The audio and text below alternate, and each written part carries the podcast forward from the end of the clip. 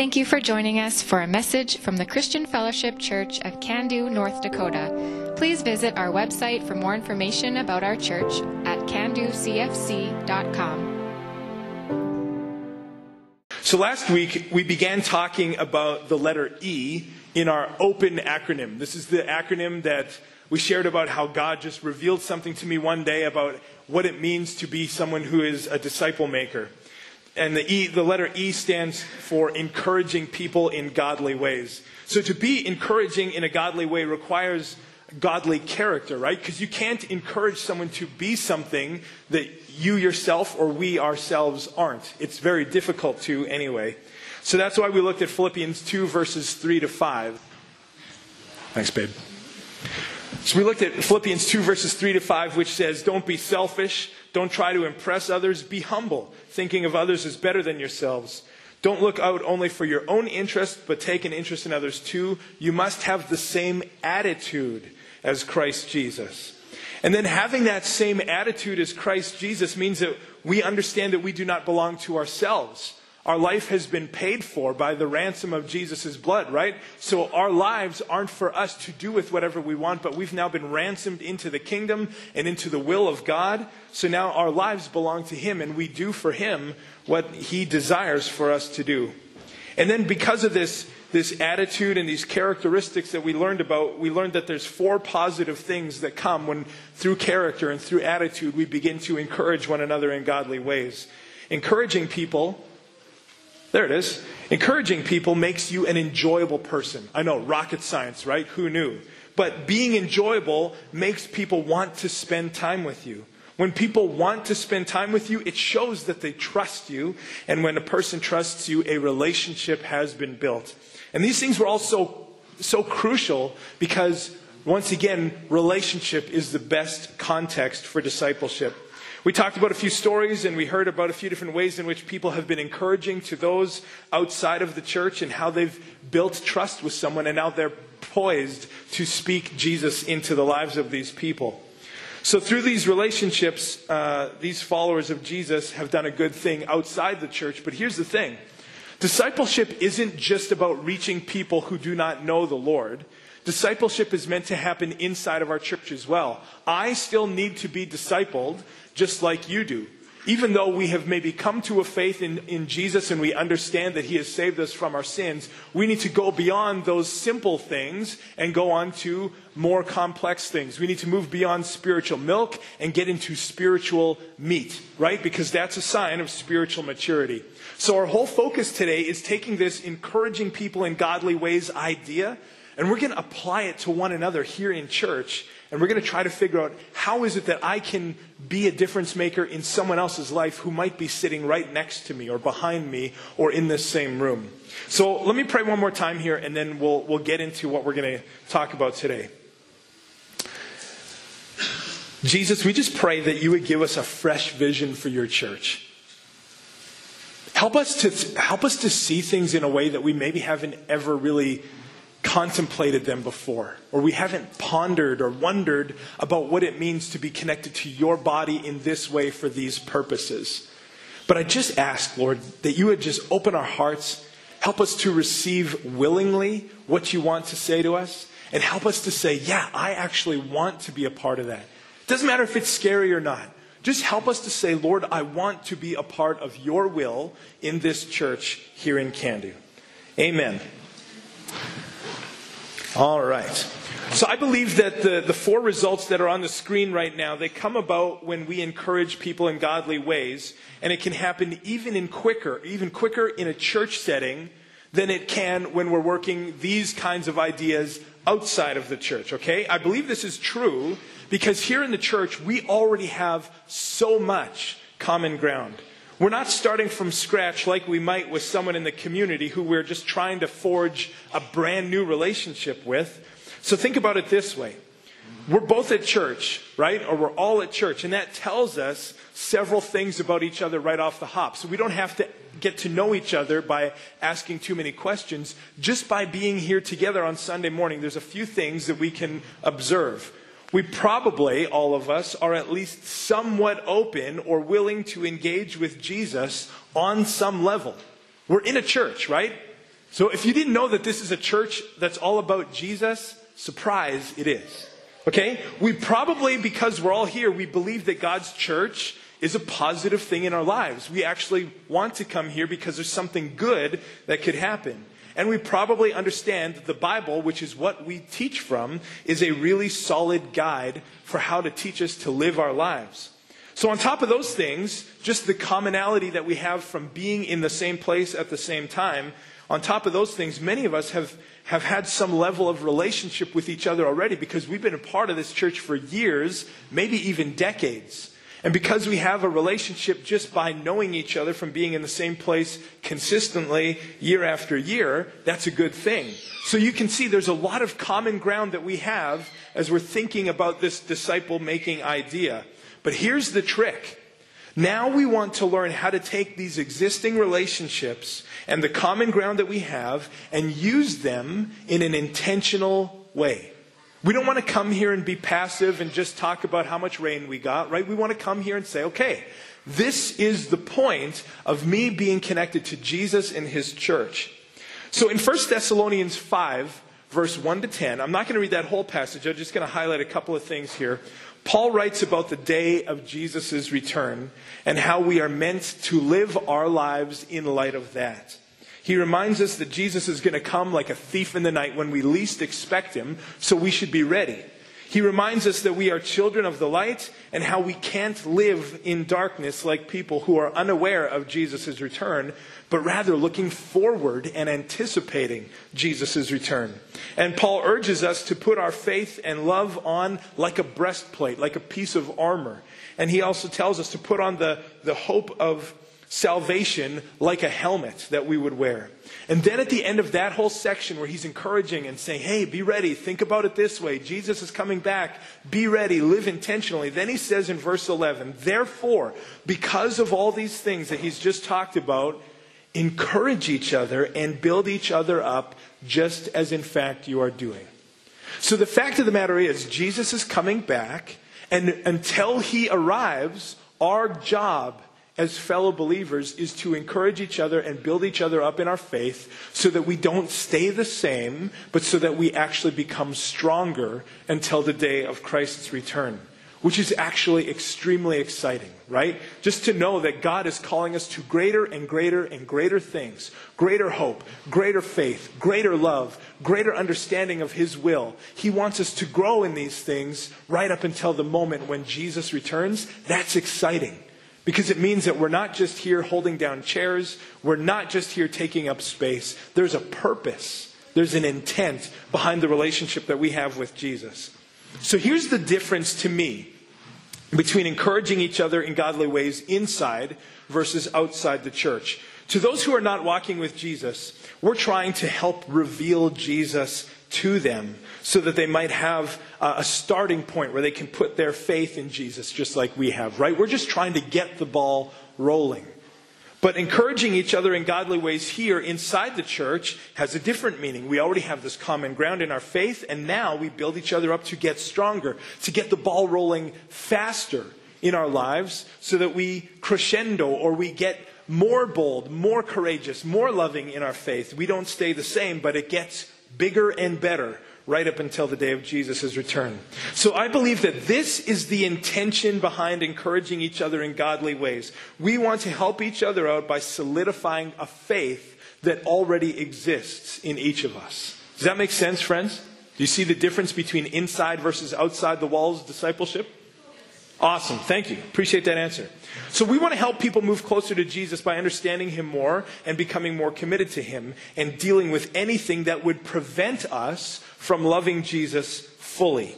So those details, those kinds of ideas are part of the last letter in our open acronym, the letter N, which stands for nurturing people spiritually.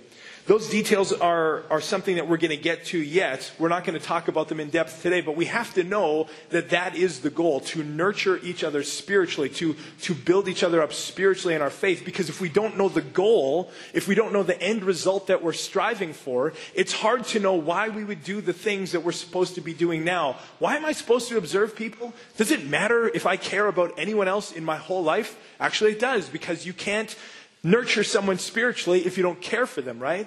And why would I pray for people? Why would I take time out of my schedule? Why would I make a list of people that I interact with regularly to pray for them that Jesus would be known in their lives? Well, because eventually we want to nurture them spiritually. And then the same question goes, why I encourage someone? Why would I spend time getting to know someone that I don't know? I have enough friends. Actually, our goal is to not be about ourselves, but to be about other people. Because if we're about others, that's how we learn to nurture them spiritually. See, all of these steps are sequential, they work together. So we can't leave one out and actually begin to nurture someone spiritually if we haven't set a good foundation of observing, praying, and encouraging. So think about this.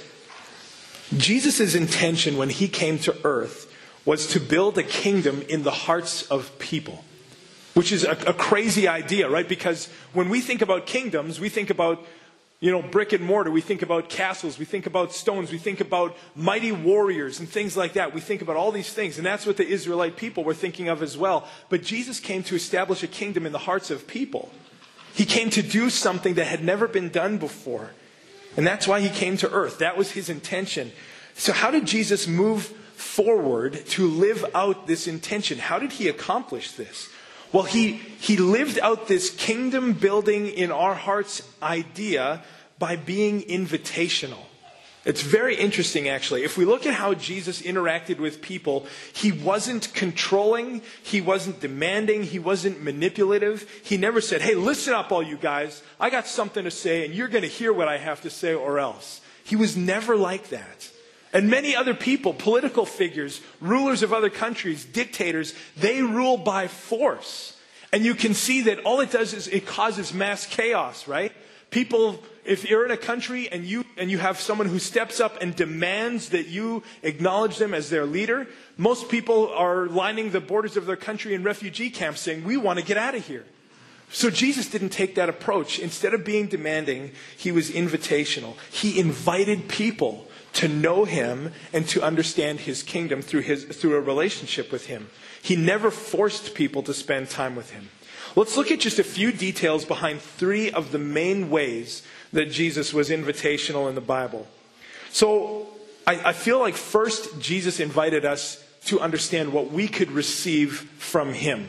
And he did that in Matthew 11, verse 28, where it says, Then Jesus said, Come to me, all of you who are weary and carry heavy burdens, and I will give you rest. So there it is. It's an invitation with a promise, right? It's an invitation with an understanding like, here's what will happen.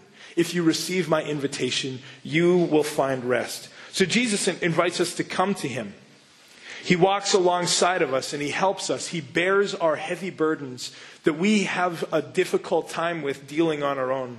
He understands our needs and that's why he extended the invitation because he's been observing us. He knows exactly what we're going through and he knows exactly what we need. His heart is clearly for us. And now he invites us to come to him and receive the help that we desperately need from our Savior. Jesus invites us to experience a difference in our lives just through knowing him, which is beautiful, right? No other person on planet Earth or in the history of Earth has ever been able to offer something as magnificent as Jesus when he just said, Come and know me, and I will give you rest. But then he doesn't just invite us to come and receive help from him. He actually steps it up another notch. He invites us to follow him. He says in Mark 1:17, "Come follow me and I will show you how to fish for people." Which what he's saying is, come and follow me. I'm going to show you how to bring more people into this kingdom that you have been experiencing on your own. That's beautiful, right? So, a disciple, like we defined earlier in the series, is literally a follower, someone who follows Jesus for the purposes of becoming like him. So, on top of us receiving help and rest from Jesus, he invites us to become like him, to do as he does, to learn from him, to walk in his footsteps, to adopt his character and his divine nature, as it says in 2 Peter 1. Jesus invites us to become changed in who we are not just stay the same, but leave behind the person who we used to be and then embrace the person that Jesus is leading us to become. That's an exciting prospect. So there's rest that Jesus invites us to receive, and then there's also this new character that Jesus invites us to receive as we become like him. And then the third thing is that Jesus invites us, and this might be kind of common sense, but obviously Jesus knew that he had to say it. He invites us to stay with him. Don't come and take my rest and become like me and then depart and go and do something else. No, no, no. Stay with me. And Jesus said that when he's in, in John 15, 4, remain in me and I also, or as I also remain in you.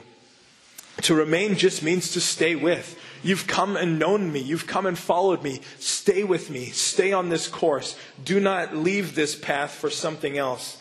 Jesus offers us help. He offers us a perfect example to follow, and he invites us to maintain relationship with him until he comes again. Don't leave what you've experienced, but build on it day after day after day. So each of these invitations from Jesus is for us to experience Him and be positively changed through our experience with Him. That was the intent of the invitation. Do you see what I'm saying? So Jesus made the invitation. The intent behind each of those invitations is that we would become more like Him. We would receive from Him and understand, I want to be like that. We would follow Him and say, Yeah, I want to be like Him. And we would stay with Him and say, Why would I choose to go anywhere else? The invitational nature of Jesus was so consistent through his life and his ministry on earth. I think it's worth noting and not only observing or noting, but copying and saying, okay, well, if Jesus was invitational, I want to be invitational too. How does that work? What does that look like? Well, if we think about it, Jesus was obviously inviting people to himself, right? And you and I, we're not Jesus, so we can't invite people to, my, to ourselves. We can't say, come and follow me and I'll show you how to live, you know, in sweatpants on weekends and things like that. Like, no, like, we don't invite people to do life our way, but we invite people to know how Jesus is working through us so that they can receive Jesus and he can work through them as well. So, how can we intentionally, or how can we be intentionally invitational like Jesus was as a way to specifically build up our brothers and sisters here in church? Back in the summer of 1996, I was preparing to enter high school as a freshman, and our church had just hired a new youth pastor. I've talked about this guy before, but this is a good story. So, when, when Brad came to town as a, as a new youth pastor at this church, the first thing he did wasn't to prepare a lesson or lead a Bible study or invite us to church or to teach us how to pray or to talk to us about the importance of abiding with Christ. That wasn't his first move. No, the very first thing he did, I remember this like it was yesterday. He called a bunch of us freshmen and he packed as many of us as he could into his Dodge Neon and he took us for ice cream at Dairy Queen in Winkler. So taking us for ice cream was his invitation. But behind his ice cream invitation, there was great intention. Okay? His end game wasn't to eat ice cream. That wasn't his goal as, to be, as being a youth pastor. But his, his goal in inviting us for ice cream was to open up his life to a group of teenagers and start to build a relationship with us, right? So, what better way to do that than to put food in our stomachs? You know, people say the way to a man's heart is through his stomach. I think the way to anyone's heart is through their stomach, to be honest. If you love someone and you're willing to share food with them, in our culture, in most cultures around the world, that is a sign that you value this person and you want to be a part of their life. So as we went for ice cream, you know, we, we got to know Brad for the very first time. And as time went on, he encouraged us and he showed us that he was a fun guy. He was enjoyable to be around.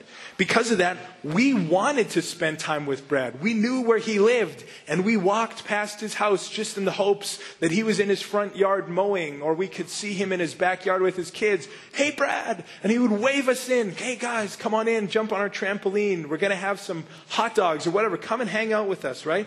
This is what he was like. It was fun to be with Brad. But from this relationship where we, where we were hanging out with Brad, we weren't being taught to become like him. He never taught us, guys, here's the way I do it, and this is what you should do as well. That's never what he said. But what he always did was he pointed us to Jesus. And it was so beautiful to, to have Brad actually take us with him, and we pursued Jesus together. It wasn't like, here's everything that I know because I'm so much smarter than you. You guys need to learn these things. No, Brad would tell us, guys, what do you think about this? I just learned this new thing this last week. I've read the Bible before, but I never caught this. What do you think? And he'd actually care about our thoughts. And we would pursue Jesus together. And we wanted to because we knew that Brad loved us. Once I, be, once I became a youth pastor in 2010, I took what I learned from Brad through his example and I made an effort to spend much time with my students outside of our Thursday night youth group. We went for lunch often. I tried to take as many of these 50 kids for lunch at different times as I could. We went skateboarding. We went to baseball games. I bought a skateboard as a youth pastor and learned how to do that just so I could hang out with these guys. We went to baseball games, we went to Christian concerts, music that I actually didn't enjoy, but I knew that they did, so we did this together, right? We went hiking, we went to the beach. I hate the beach. I burn every time I go. I've burnt, I've burnt through 70 SPF because I love students, okay? We would go to student sports games, we would go shopping, we would go disc golfing. That's something I love. And all these things it was great because we built friendship. Once again, the intention of the invitation wasn't to just have fun and make everyone think, I like hanging out with Jeff and he's cool. That's the beginning. That wasn't the end game, though. We were pushing way beyond that to something much more important.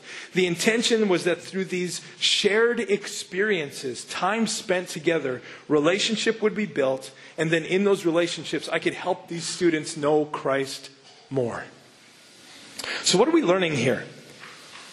By being intentionally invitational, invitational, what we can do is we can have a shared experience. A shared experience is something that you do together. It's an activity of any kind that you do with someone else. And you can look back at it and remember it fondly, right? It's a way, it's like, it's an excuse, really. That's what it is. And it's an excuse to be together and to build relationship. You, you remember like the worst times in your life when you're like, Oh, remember that time where we were baling and then we had to throw bales and it was like 100 degrees and the humidity was 100% and we loaded them into a hayloft and it, like we, we had a thermometer up there and it was like 130 degrees and we all died that day. Like it was incredible, right? And it was miserable in that time, but then with your buddies who you did that with years later, you're like, do you remember that? That was awesome. No, it wasn't. It still sucks to even remember it. But what is awesome is you remember that you worked hard together, that you shared this memory together, and that it built your relationship. It bonded you closer together, right?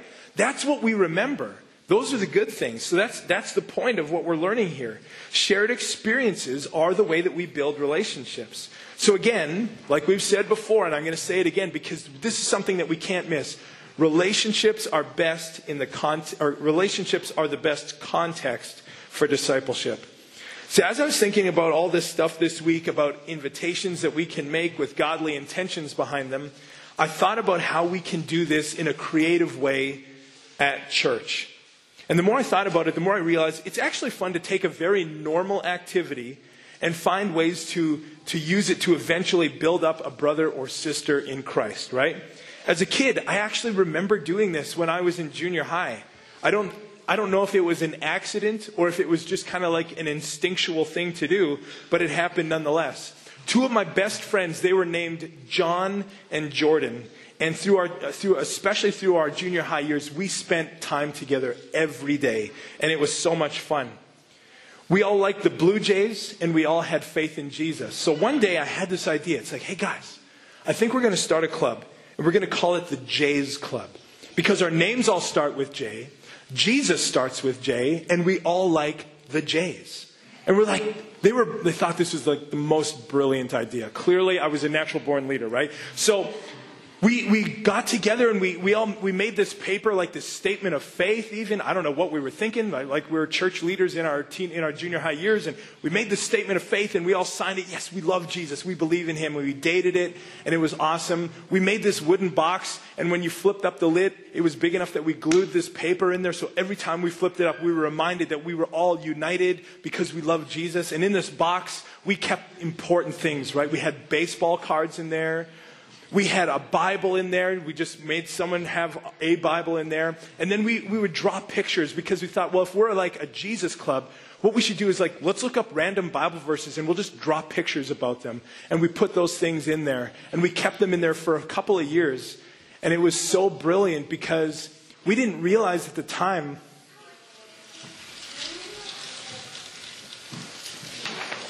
We didn't realize at the time that how something so simple, looking back, is actually something so profound that Jesus confirms his presence in our lives now through what happened back then. I think it's just so beautiful that God does these things in innocent people in innocent ways.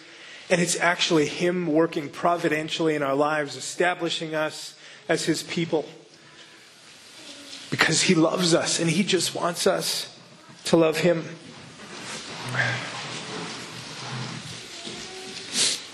So I would encourage you to think of ways of implementing what we learned in 1 Thessalonians 5:11 today, this building each other and encouraging each other, building each other up. How can we do that here?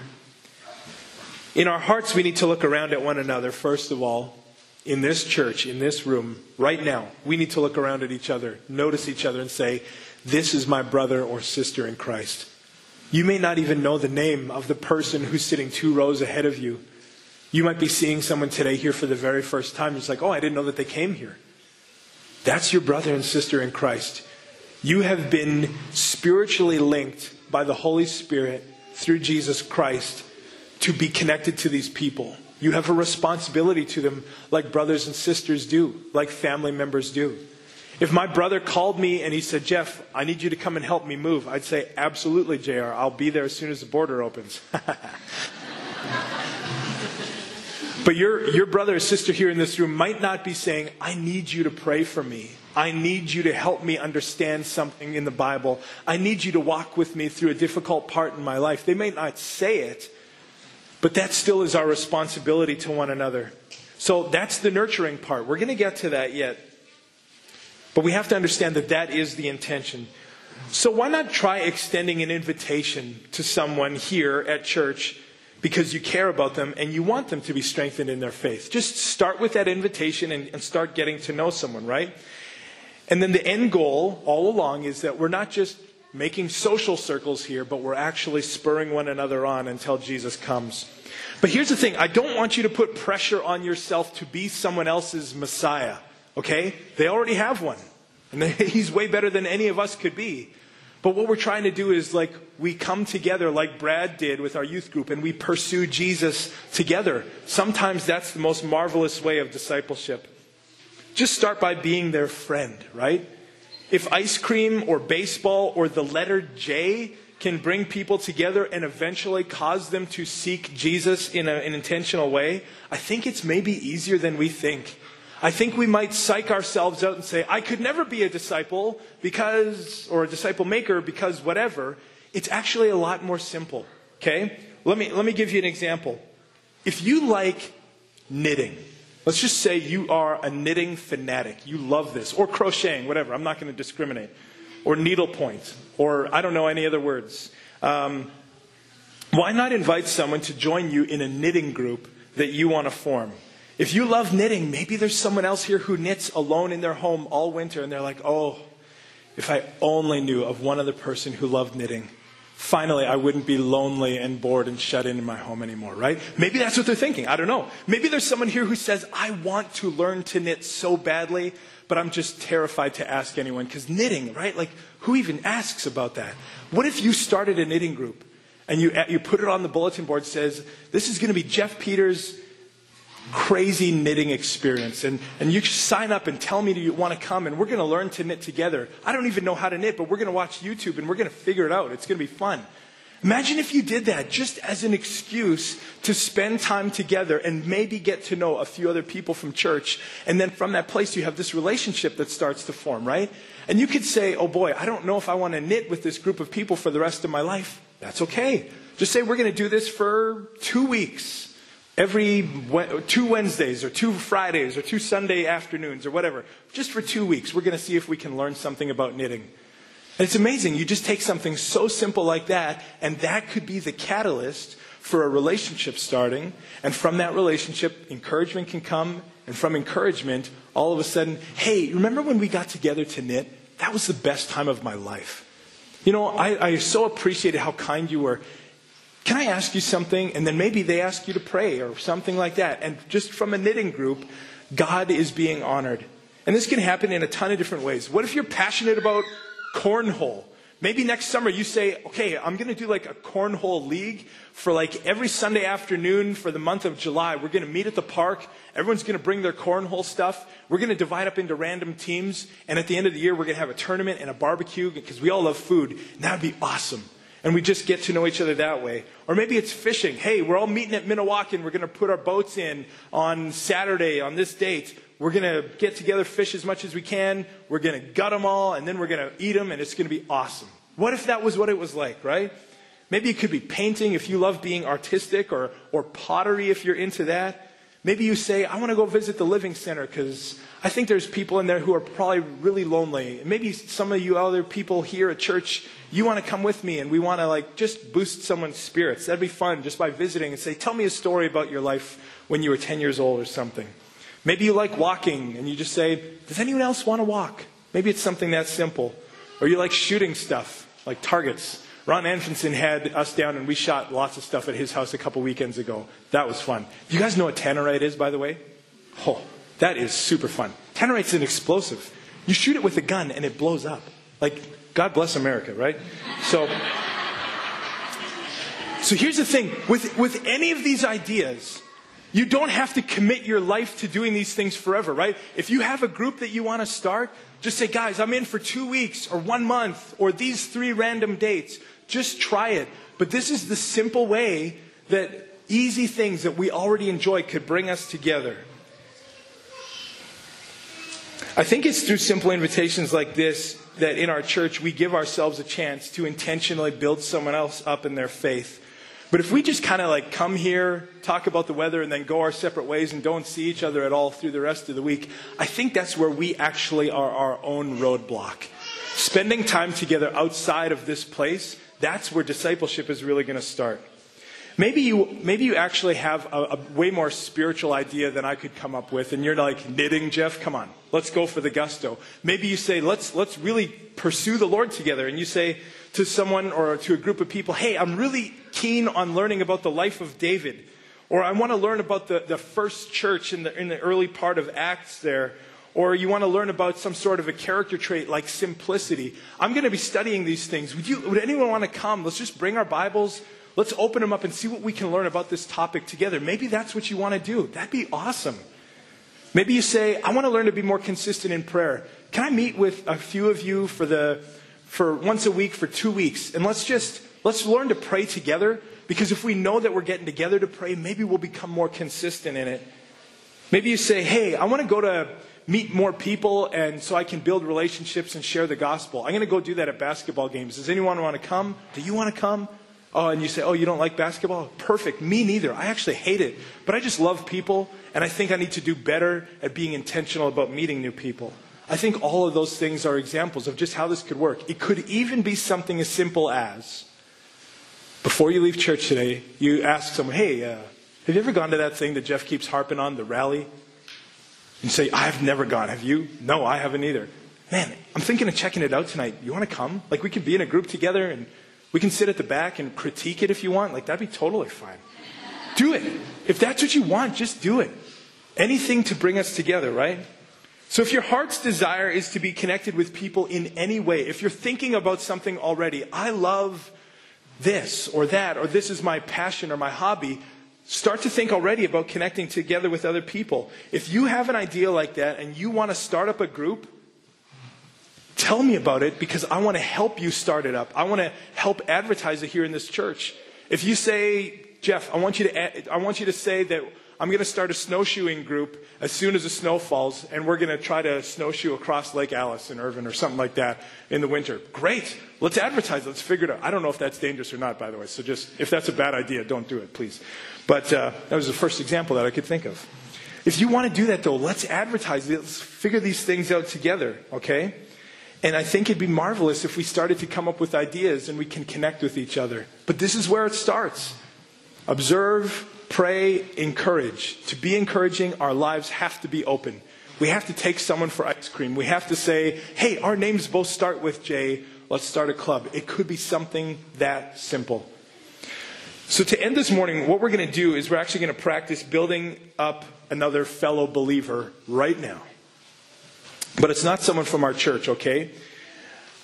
Last week uh, during praise and prayer, we talked just a little bit about our, our friends up at Anchor Point Church in Manitoba, and I, I, talked a little bit about some of the regulations that have clamped down on them, and uh, and how those regulations are affecting the way that they can do church. And basically, in talking with my friend Donovan, who's the pastor up there at Anchor Point, he says that the government is trying to not look like the bad guy, and they're trying to make people, regular civilians or citizens, to to turn on one another and say, we can't do this because you're not vaccinated or you're not allowed in here because you're not vaccinated, and they're trying to make people police themselves. That is the spirit behind some of these mandates that the government is handing down.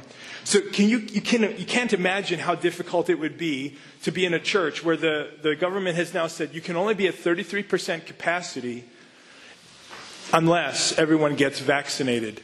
So if there's, and hey, there's different schools of thought, that's okay. But if all of a sudden the people who were vaccinated said, hey, all you guys, get vaccinated. We want to be together as a church, and we can't because it's your fault. Imagine if that were to start happening, right? And can, you can see how it very easily could happen because this is the way that the government has mandated things. So, what we're going to do now is we're going to we're going to do something to encourage that church. Now, I, I'm so thankful for what Donovan told me. The church, I mean, there's always going to be differences of opinion, even in the best times. But this church is not struggling mightily, but the opportunity is that it could. So we want to make sure that we lift them up and encourage them in their faith.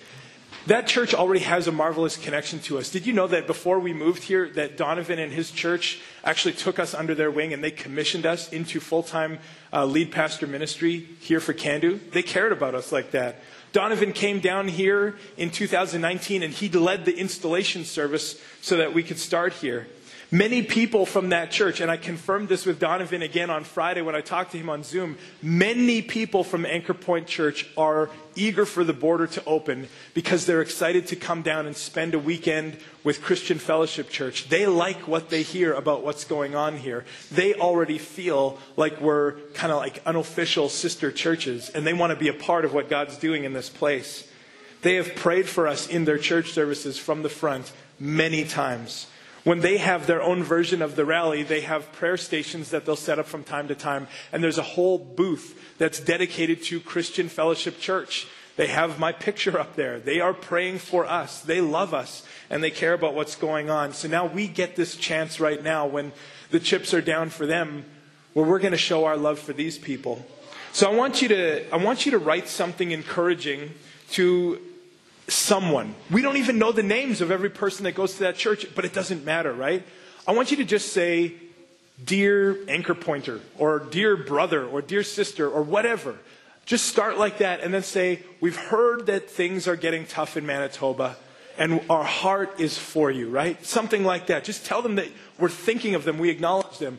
And then what I would encourage you to do is, if you're looking for some sort of a scripture verse that you would like to use to encourage them, I mean, don't just give them the reference, but here's eight categories and three verses in each category. If you want to include one of these, steal one right now. Like, look it up in your Bible and say, oh yeah, unity, Psalm 119, verse 79. That makes a lot of sense. I, and just tell them, we're praying for unity according to Psalm 119.79 for you. Because we can understand how it'd be so hard to stay unified when the government is practically doing everything possible to disunify the church, right?